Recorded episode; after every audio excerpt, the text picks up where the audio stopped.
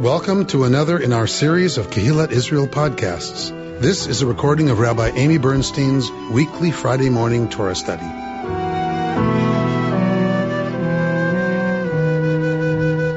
We are in Parshat Ki Tavo this morning.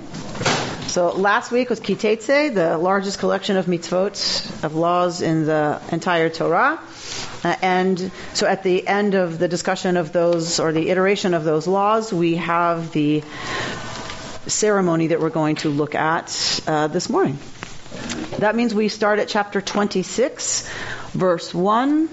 We are looking at the first third of every Torah portion.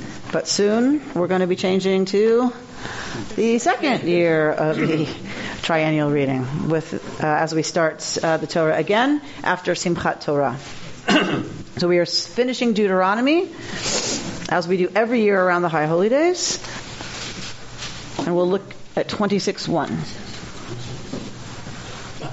When you enter the land that the Lord your God is giving you as a heritage, and you possess it and settle in it, you shall take some of every first fruit of the soil which you harvest from the land that the Lord your God has given you. Put it in a basket and go to the place where the Lord your God will choose to establish his name. You shall go to the priest in charge at that time and say to him, I acknowledge this day before the Lord your God that I have entered the land that the Lord swore to our fathers to assign to you. The priest shall take the basket from your hand and set it down in front of the altar of the Lord your God.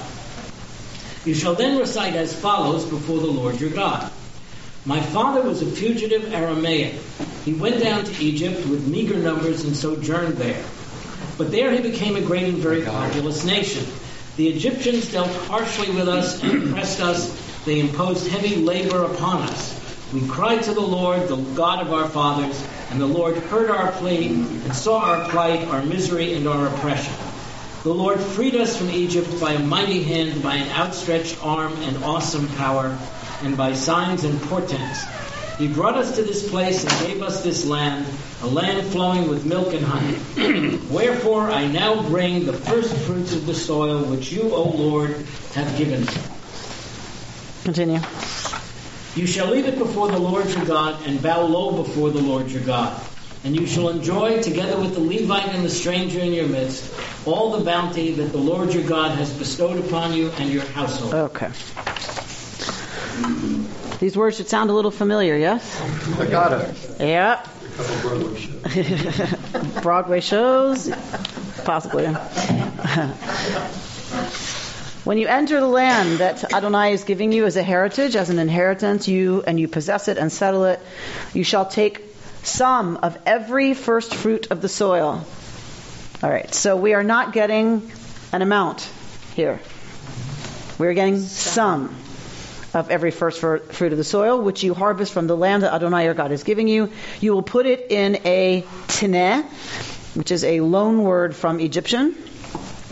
You will put it in a teneh and go to the place where Adonai your God will establish God's name. What place is that? Jerusalem. Specifically the temple. This is the place where God will cause God's name to be established, the temple in Jerusalem. The ceremony here is in two parts. So the first part of what this the person coming is supposed to do is verses 3 and 4. So that the person takes the basket and goes to the priest. So it has to be presented to the priest. And the person says in front of the priest, I acknowledge this day before Adonai your God that I have entered the land that God swore to our fathers to assign to us. The priest shall take the basket from your hand and set it down in front of the altar. So this is part one of the ritual. So what's happening? What's happening here in part one? What is this ritual about? Acknowledging that it's God's land. All right, so acknowledging, number one, that the land belongs to God. And we have to give back. And our obligation is to give back from the land to God. Well, why does it say Adonai, your God, instead of our God? So most likely it is the style of speaking when you are coming to the representative of the God. Meaning I am offering it to the God whom you represent. the God for whom you work, right? The priest. This also recalls the covenant with the ancestors. That God, this is acknowledging God promised it to Abraham, Isaac, and Jacob, and now this is God fulfilled God's part, and now I'm completing it. So this person is saying, I am part of that chain of promises and fulfillment of promises that makes this land my inheritance. Mm-hmm. Right? Because you swore it to my ancestors. So it is both a statement of awareness that the land is not mine, it belongs to God. Also that I am of the heritage that has had a promise in place with the divine that has resulted in my ability to live here and be here and work the soil and then have and share the bounty of that soil. Is this one of the few places in the Torah where specific words are commanded? Absolutely. This is unusual. Absolutely. You got to say exactly these words. This is formula. Unusual in Torah for sure. We have a couple of other ones, but for sure this is one of the few times Torah gives us liturgy. Right, because we're not even told to say the Shema. Right. This is liturgy that obviously is an old ceremony that is preserved. Right, that the language of this and the drama, the architecture, the choreography of the ceremony is preserved for us. Tradition that was common in the area, so that they went in, there were Canaanites and whatever. Did they too do something similar? So it's a very good point because we are always looking at these rituals for not only how they are emergent from pagan rituals, but also what is the Israelite reconstruction, right, of those rituals? So for sure, there would have been an offering to the god from somebody who was harvesting their field in pagan Canaan, for sure. Y'all have been studying with me long enough to suspect the difference. What is the difference between what they would have done as Canaanite pagans and this ritual? Probably animals versus plants. They would have brought both, depending, you know, if it's a harvest, they would have brought plants. They probably had idols that they were delivering these sacrifices. So they would have had a statue there. So for us, there was no statue. Plus, we've been promised something in return. I'm sorry? We've been promised something in return. Which is? Participating. The land itself and a home and safety and protection. I think probably pagans would have felt the same thing. That if they bring an offering, what they're hoping for is something in return. Is protection by the God. The favor of the God. Did they have a tradition of this is your land and this is your obligation? They definitely had a tradition of this is your land. So let's look at how the Israelite situation would have been different than that. That is in the second part of the ritual. Well, the Israelites came there. You shall then recite the following, verse 5. My father was a fugitive Aramean. The translation of a lot of this, you can imagine, is complicated and not without controversy. So, Arami oved Avi. That's the actual Hebrew. So Arami, that's pretty clear, but scholars still argue about it. Arami, Aramean. Arami Oveid. So then the question becomes, what is Oveid? Avi, my father. So Oveid is the word that there's the most discussion of. So here it says what? In the English, it says fugitive. Well, okay. Here in the commentary, it says wandering. So there's a lot of senses of the word Oveid, right? It can mean perish or stray. So fugitive seems to go with the interpretation of stray. But the word also carries the meaning to perish. So somebody who's, you know, close to perishing. So we have several folks that could be referring to, if we're talking about one of our ancestors being this Arami, right? So one that comes to mind? Jacob. Why Jacob? He went to Egypt. So what is? How does that line up with Oveid? This word Oveid.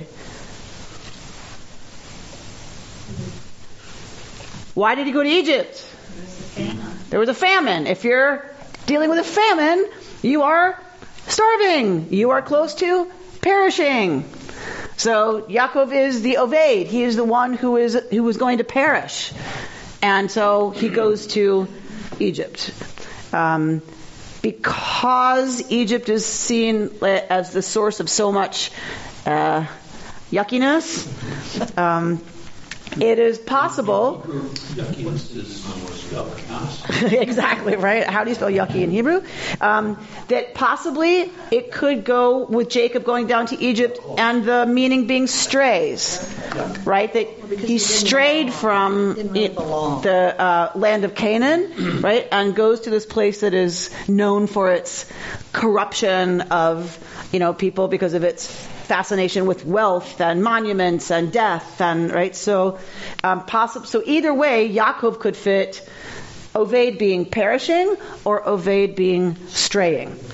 Also, because Yaakov moves around a lot, right? He's not really settled, and so this sense of straying, meaning not having one place that's yours, where you are, where you stay.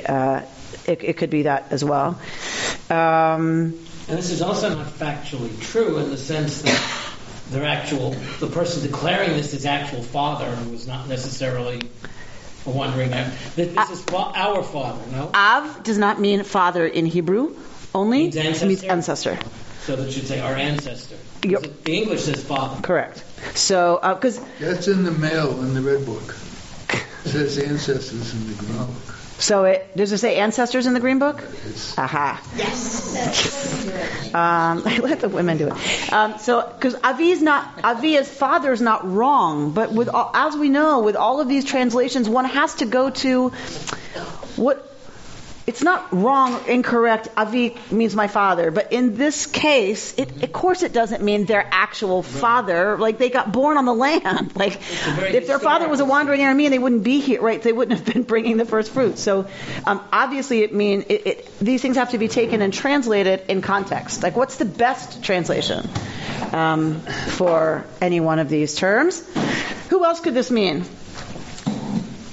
The commentary says the patriarchs and matriarchs came from Aram. Reuben goes to the commentaries now, like to get out ahead of whatever is going on. Love that. Love that, Reuben. So this could be Abraham. Why would Abraham be associated with Oveid?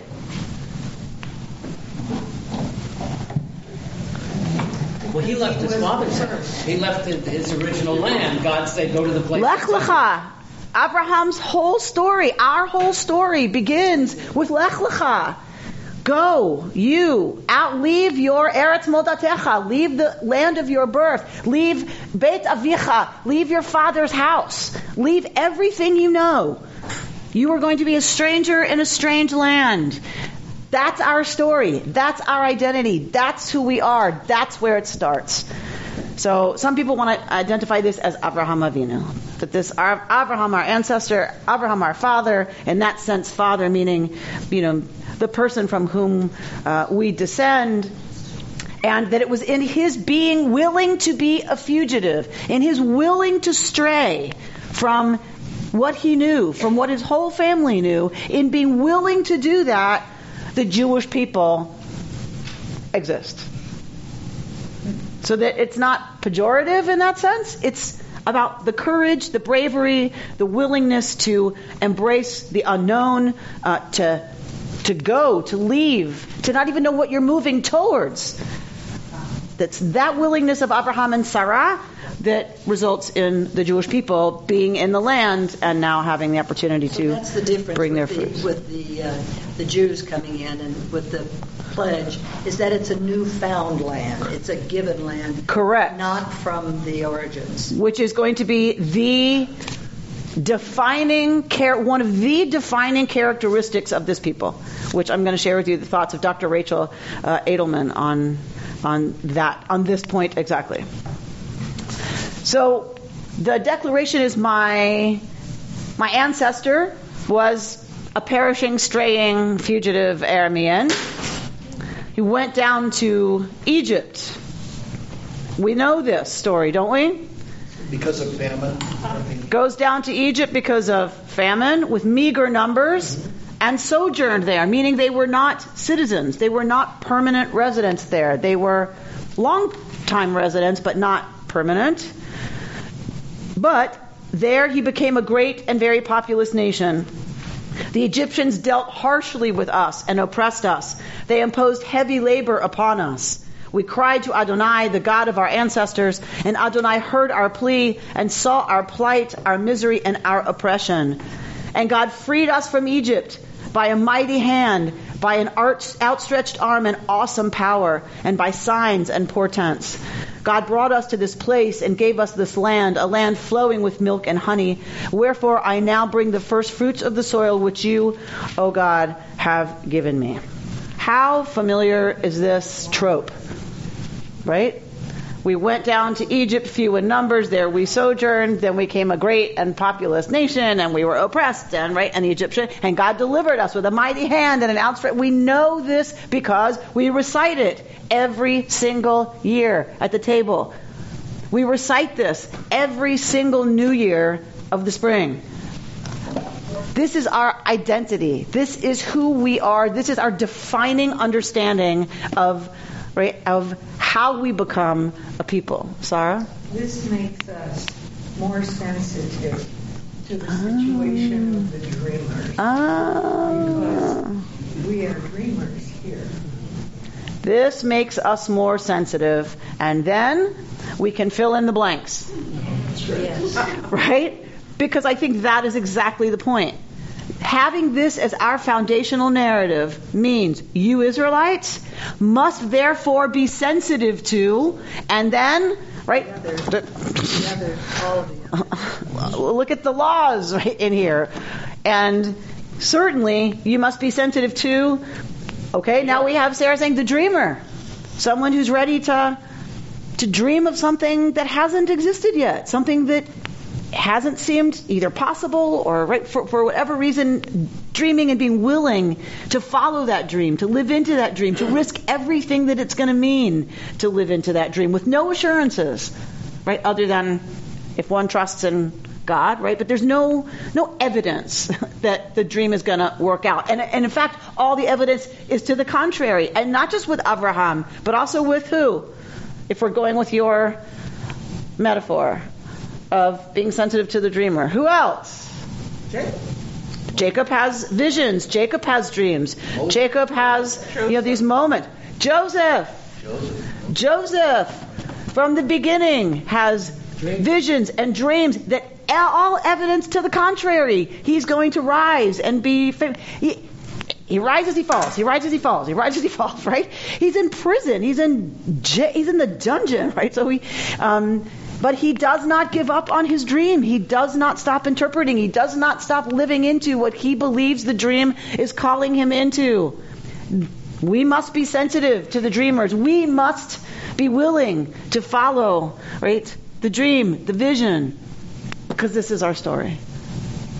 Yes? It's interesting that this commentary that follows through in a lot of the Torah. And Rabbi Rubin chose this book, Hillbilly Elegy, for us to read this summer, and then I had it all kind the other day. And it's a similar narrative because J.D. Vance, who was the author, had the strength and the willingness to leave Kentucky and move to Ohio, even though he was leaving his family behind. I mean, I don't know whether it was chosen because it's very close to his, or that it was just repeating itself. Right? Because we're very close to that story, right? We're very close to leave takings. We are very close to them. That is our foundational narrative. So we must be sensitive to the dreamer. Who else must we be sensitive to? Because this is our story. The stranger. The Gair. Because we were strangers in the land of Egypt. And we were delivered with a mighty hand and an outstretched arm and given this land flowing with milk and honey. It is conditional. We, in reciting this ritual, are saying, this bounty that I hold in my hands is conditional. We were rescued and brought here to a land flowing with milk and honey, and it is very clear that that obligates us to a certain sensitivity to, respect for, and need to protect all those who are alien on our soil. We can't control what other countries do, but in the land of Israel, this land flowing with milk and honey, there are 36 times the Torah exhorts us, more than any other thing in the Torah. 36 times. You must not oppress the stranger. You must protect the widow and the orphan. You were strangers in the land of Egypt. This narrative says we, even though we have this amazing land, even though we have this bounty, we do not take it for granted for one moment.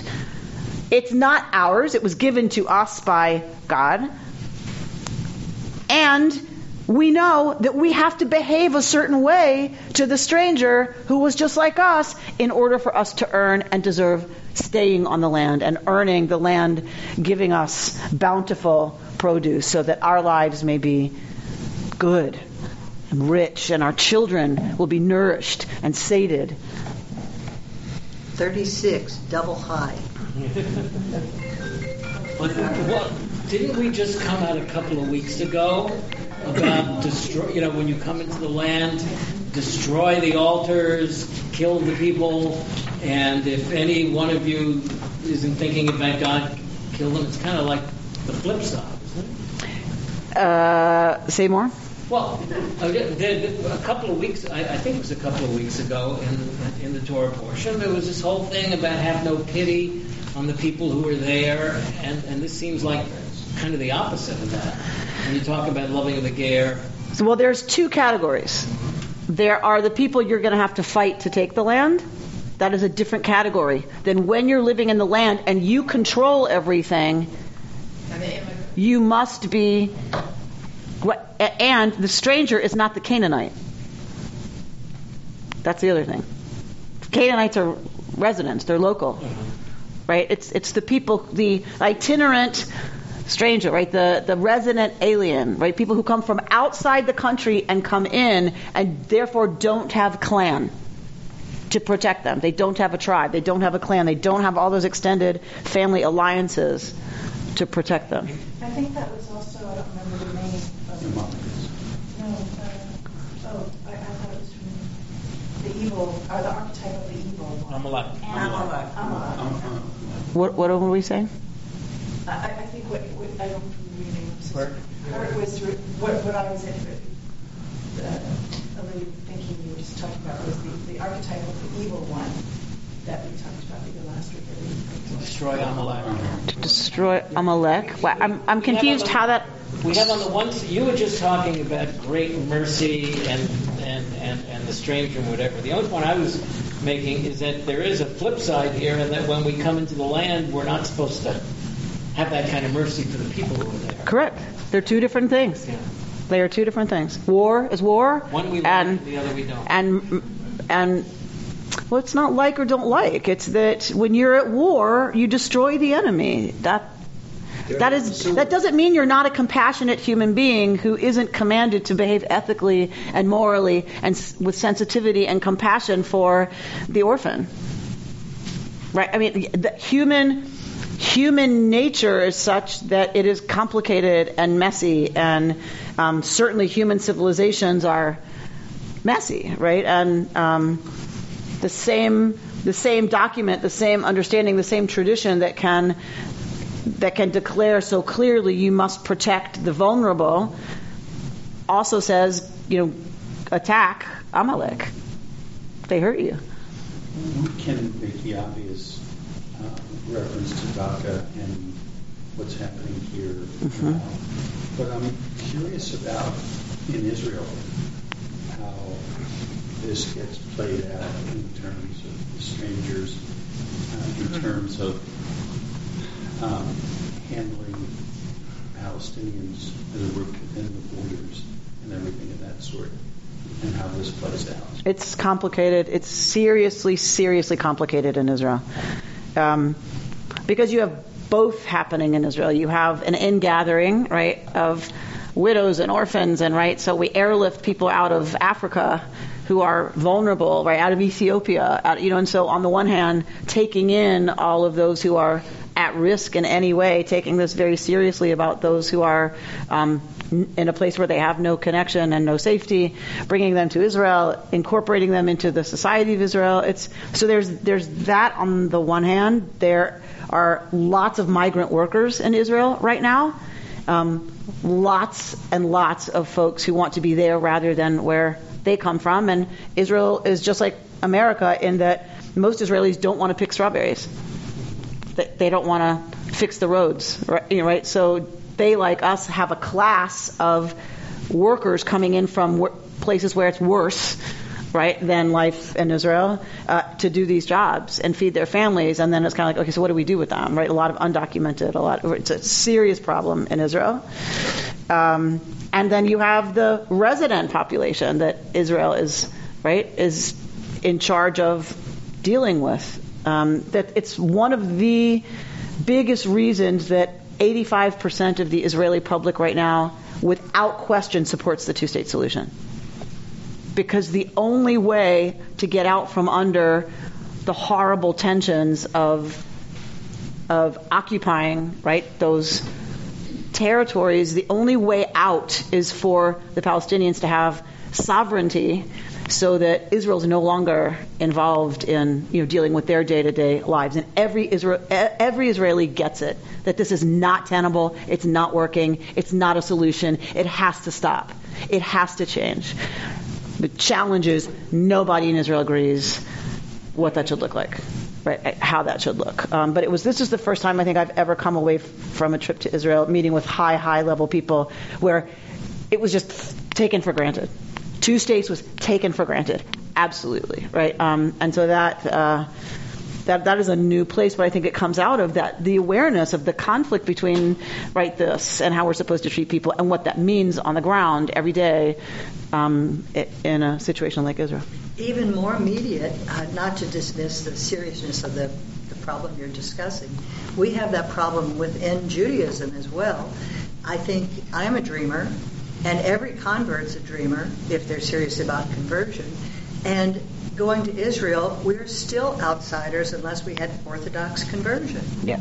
And we are not included. Well, it's not even just you. No, I hate to tell you.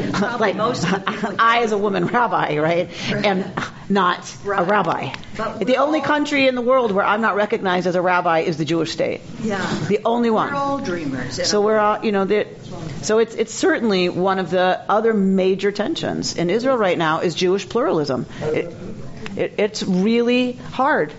It's really hard. While we were there this time is when Netanyahu had just backed off the agreement to make the plaza, you know, at the wall. I talked to you about that when I got back, and seeing Anat, you know, we heard from Anat Hoffman and Women of the Wall, and just, you know, it's just crazy that they're, you know, that they're searching women to make sure they don't bring a Torah, you know, to the wall, and then dragging them off if they do. It just is, you know, it's horrible. And this is the reality of what happens in a coalition government situation, and it's a real problem. So I agree that because we were continual strangers in many lands, that we should be sensitive to that issue. When were the Jews ever welcomed in? What's our model system? I don't see that anywhere. What's our what? What's our model system? When were we ever, as Jews, welcomed to a country, welcomed as a stranger? So Torah doesn't concern itself with what other people are doing. Torah doesn't care. Torah doesn't care who welcomes us in or who doesn't. Torah says, when you have sovereignty and you have land and you have this happening, this is your obligation. We can't control what anyone else does. I mean, I hear what you're saying, but it's like, okay, so we know that, right? That's history. I will argue, as a proud American, I will argue that this country welcomed Jews in from the beginning as full citizens, which is the only country in the history of the world to do so from its inception. Except during the war. Only one. We all know, right? Of course, right? Of course. But I take some pride in the fact that this country, welcomed Jews in from the beginning as full citizens. Well, they didn't do that for their African American population, but. But to me, the story. That's our foundational story. Sounds very close to the foundational story of America. Say more. America, there were different times, but in the beginning, people were fleeing religious persecution. Quakers and whatever came here. And then later, there was a lot of immigration from places where people were starving. And there was plenty of persecution, but nevertheless, wave after wave of immigrants who were strangers or starving in their own land came. Right. And largely were either immediately or finally maltreated.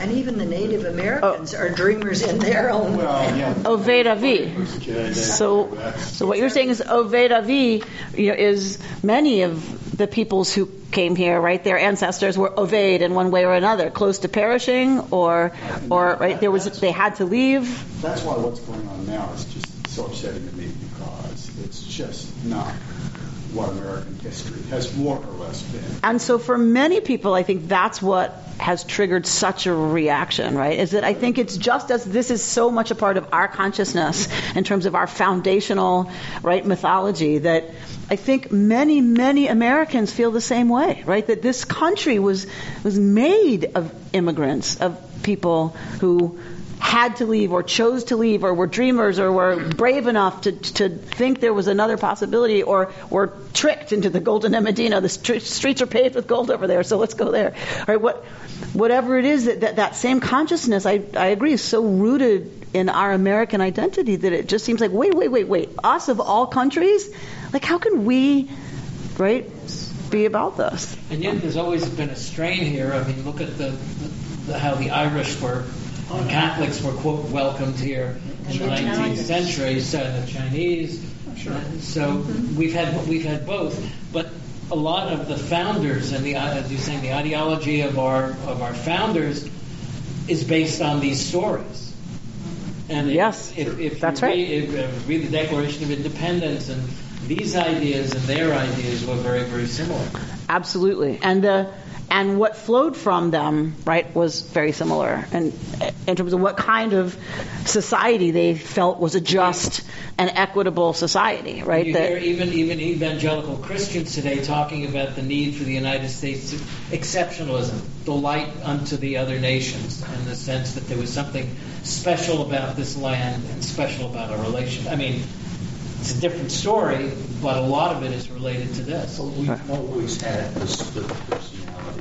Mm-hmm. Slavery underscored from day one that this country started, when you had the 3/5 of a slave was a vote type of a person, to currently everything.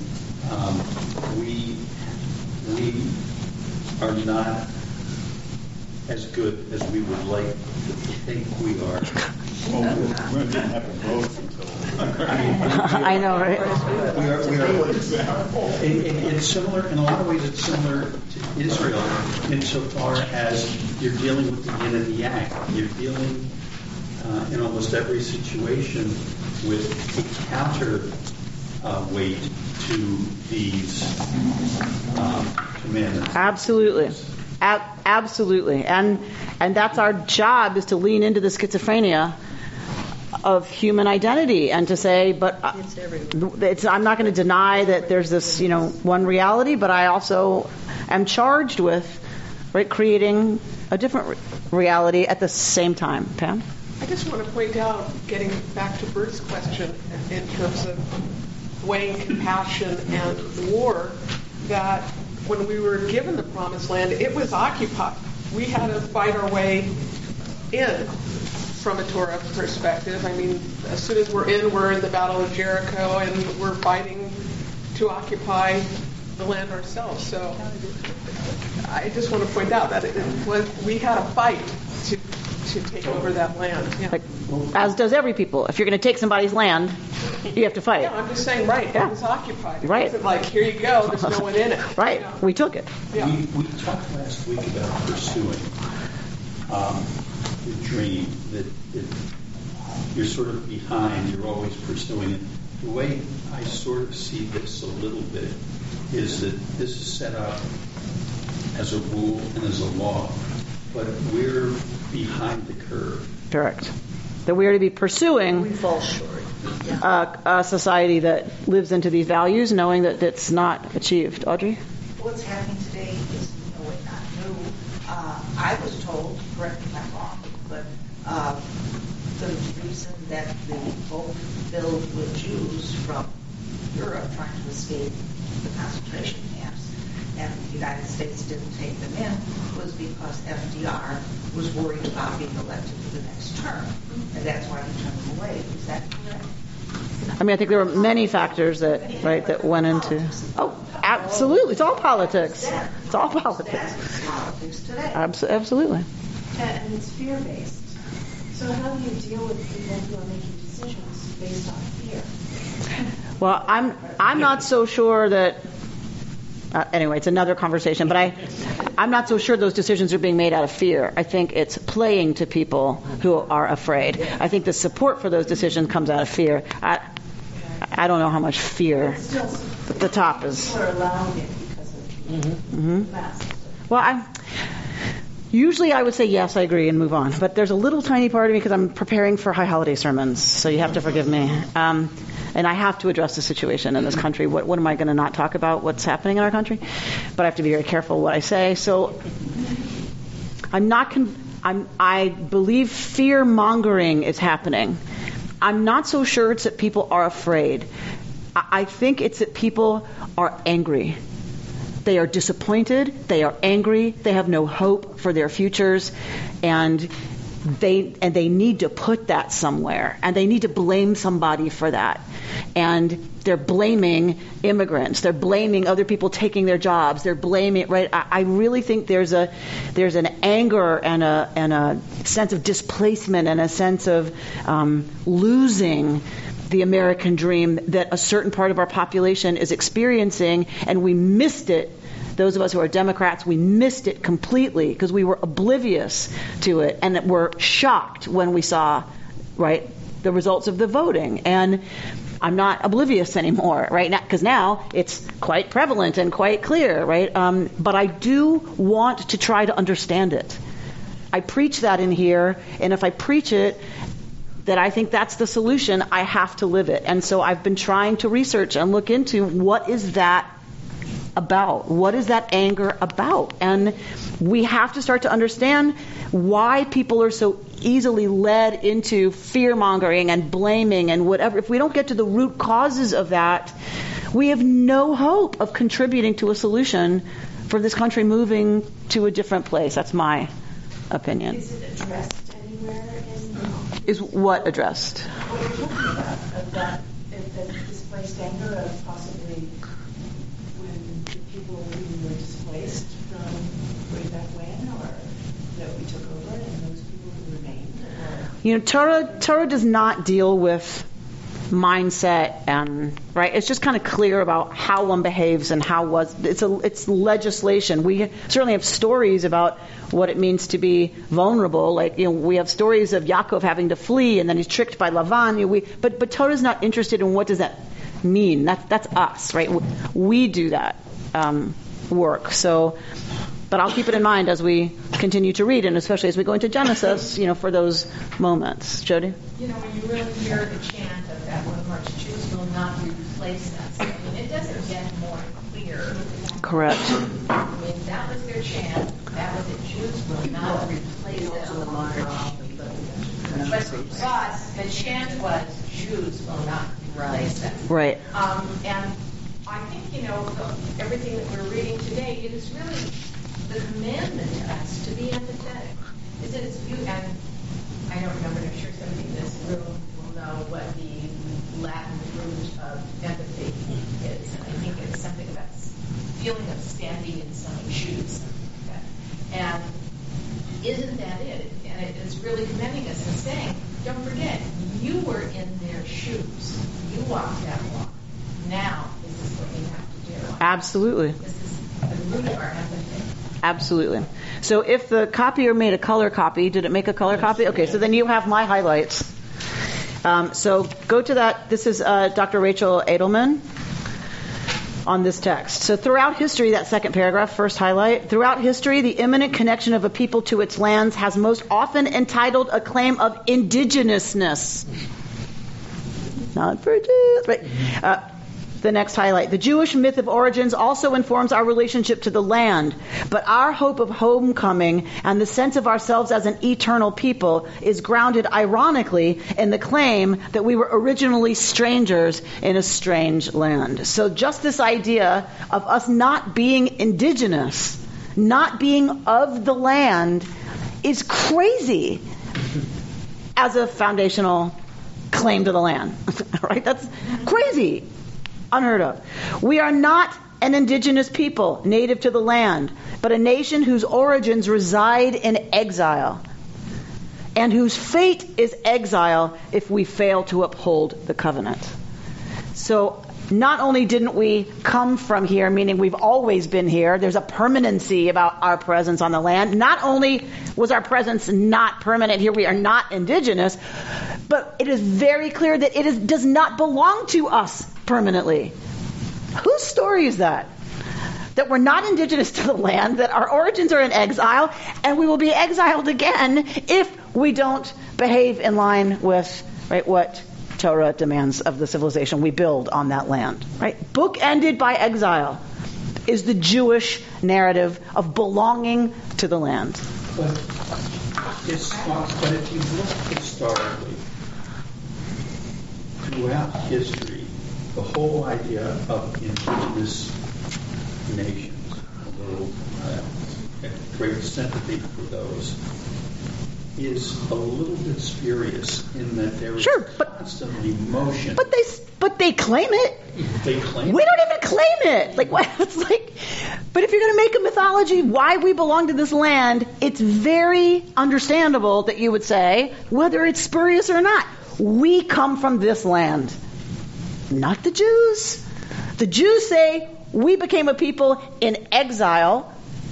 We are allowed and given this land if we continue to obey Torah law, and if not, it will be exile for us again. Existentially, that is a fascinating foundational narrative, and right, and the way to hold that whole idea of relationship to the land. Especially if you really came.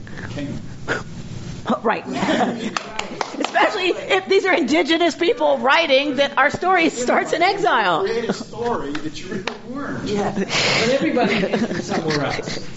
Well, everybody came from somewhere else. Did they codify it? Right.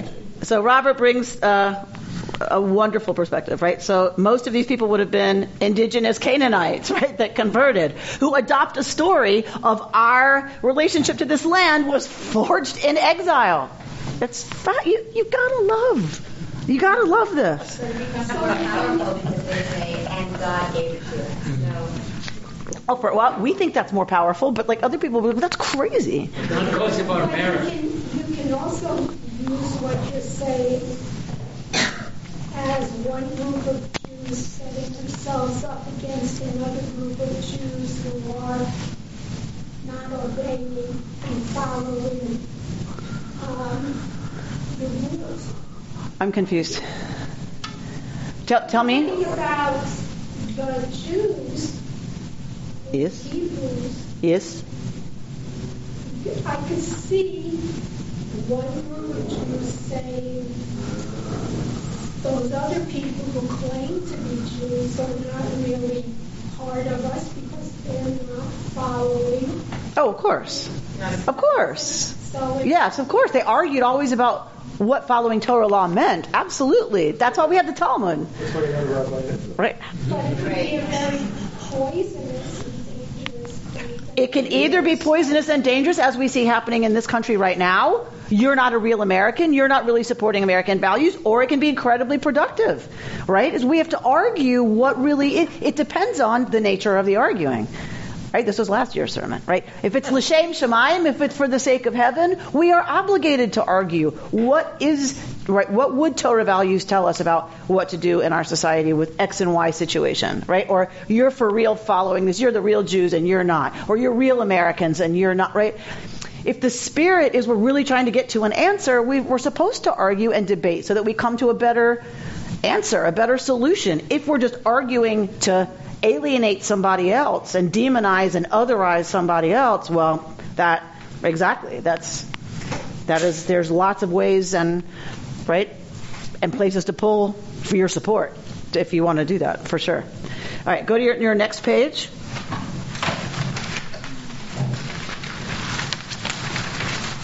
To my next highlight.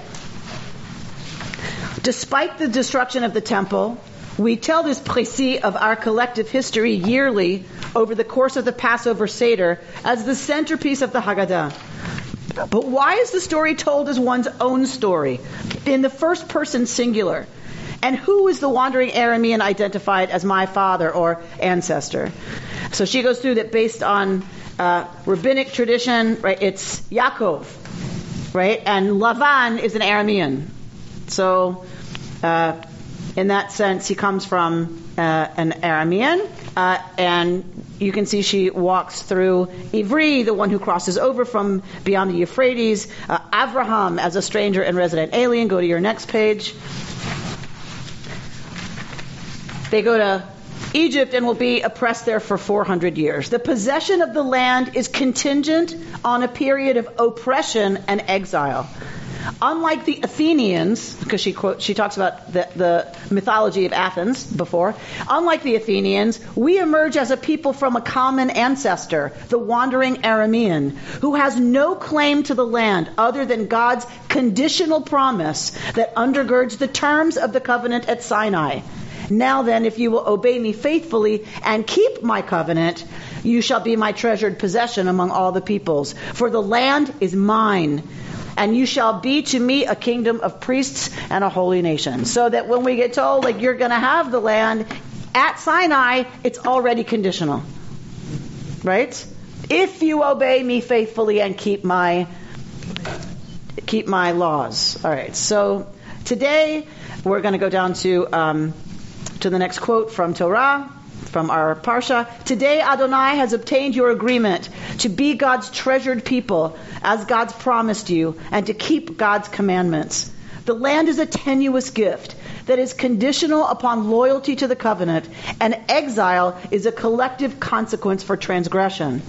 But there is another dimension to this promise. Schooled as strangers in a land not their own, descendants of the wandering Aramean, the way we tell our history serves as the basis for a higher ethic, as it says throughout the Torah, you shall not wrong a stranger or oppress him, for you are strangers in the land of Israel. It is precisely the consciousness of being alien, with its concomitant sensitivity to the other, that ironically grants the right to dwell in the land. So only if we ally ourselves with those who don't have the right to dwell in the land, do we keep the right to dwell in the land. So that kind of eliminates the chosen people concept that I heard in the first, you are thus my treasured people. But everybody that you have to take care of is part of the choice too. In other words, you choose to be a part. You're not chosen if you don't follow the rules. Okay. The short history we recite again and again upon recalling the Exodus at Passover and offering the first fruits reminds us of this tenuous relationship to the land, a contingent gift from God. What raises us to chosenness and confers a claim to that gift is the mandate of compassion for the stranger in our midst, and remembering that we were once, and on an existential level may always be, strangers in a strange land.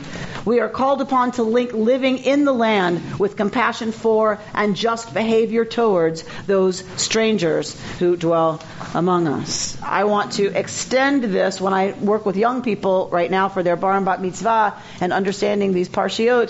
This really speaks powerfully to me, also this conditional promise that you will live and live well and all of that on the land if you live in line with Torah, ethics, and morals and values that put a limit on greed and consumption. That if you continue to consume at the rate that you do, you are not living in line with the values of this, because you're saying more, more, more, more. We don't know how to be sated. We don't know how to be grateful. We don't know how to be thankful for what we have. We're always wanting more. And if we live out of line with every wisdom tradition's understanding of moderation and putting other things above our own desire to consume whatever it is, if we don't put a limit on that, there will not be a land to give us its bounty. And our kids understand this. Our young people get this. They have a direct connection to understanding that being on the land is conditional. And I'm very worried that we are living in a time where we are smacked with evidence that says, I mean, these hurricanes, God help us all, what's going to happen in Florida over the next 36 to 48 hours. We know it's going to be devastating. The volcano in Mexico? It's going to be devastating. And Houston was devastating. And we know these are related to the change in climate. We know this. Storms are more frequent. We know they're more powerful because of the change to the climate. And that we're causing. That we are causing. And if we don't, we are given so much evidence, right? And it's like, what is it going to take? Like, what exactly is it going to take for us to go, oh, right, it's conditional. Our thriving in the land is conditional on our behavior. And I just feel like we are mandated now to try to turn this ship before it's too late, and there won't be an option, right? And exile will be the only option. But virtually every presidential order reversing what had gone on before is contributing to the destruction, whether it be the changes in the Clean Water Act, whether it be changes in every one of these, with the argument that we're going to get more jobs, is basically effectively tearing down the land. It's really scary. Global. It's really frightening. Amy, do you have any idea of the history, ancient early American history of the Jews? I think the first settlement was St. Augustine. I might not be right about it, but what was the incidence of slave ownership, if any, by Jews? A lot. Oh, yeah. A lot. Because I don't think in the South they really witnessed a lot of Jewish slave owners. Oh, yes, there were.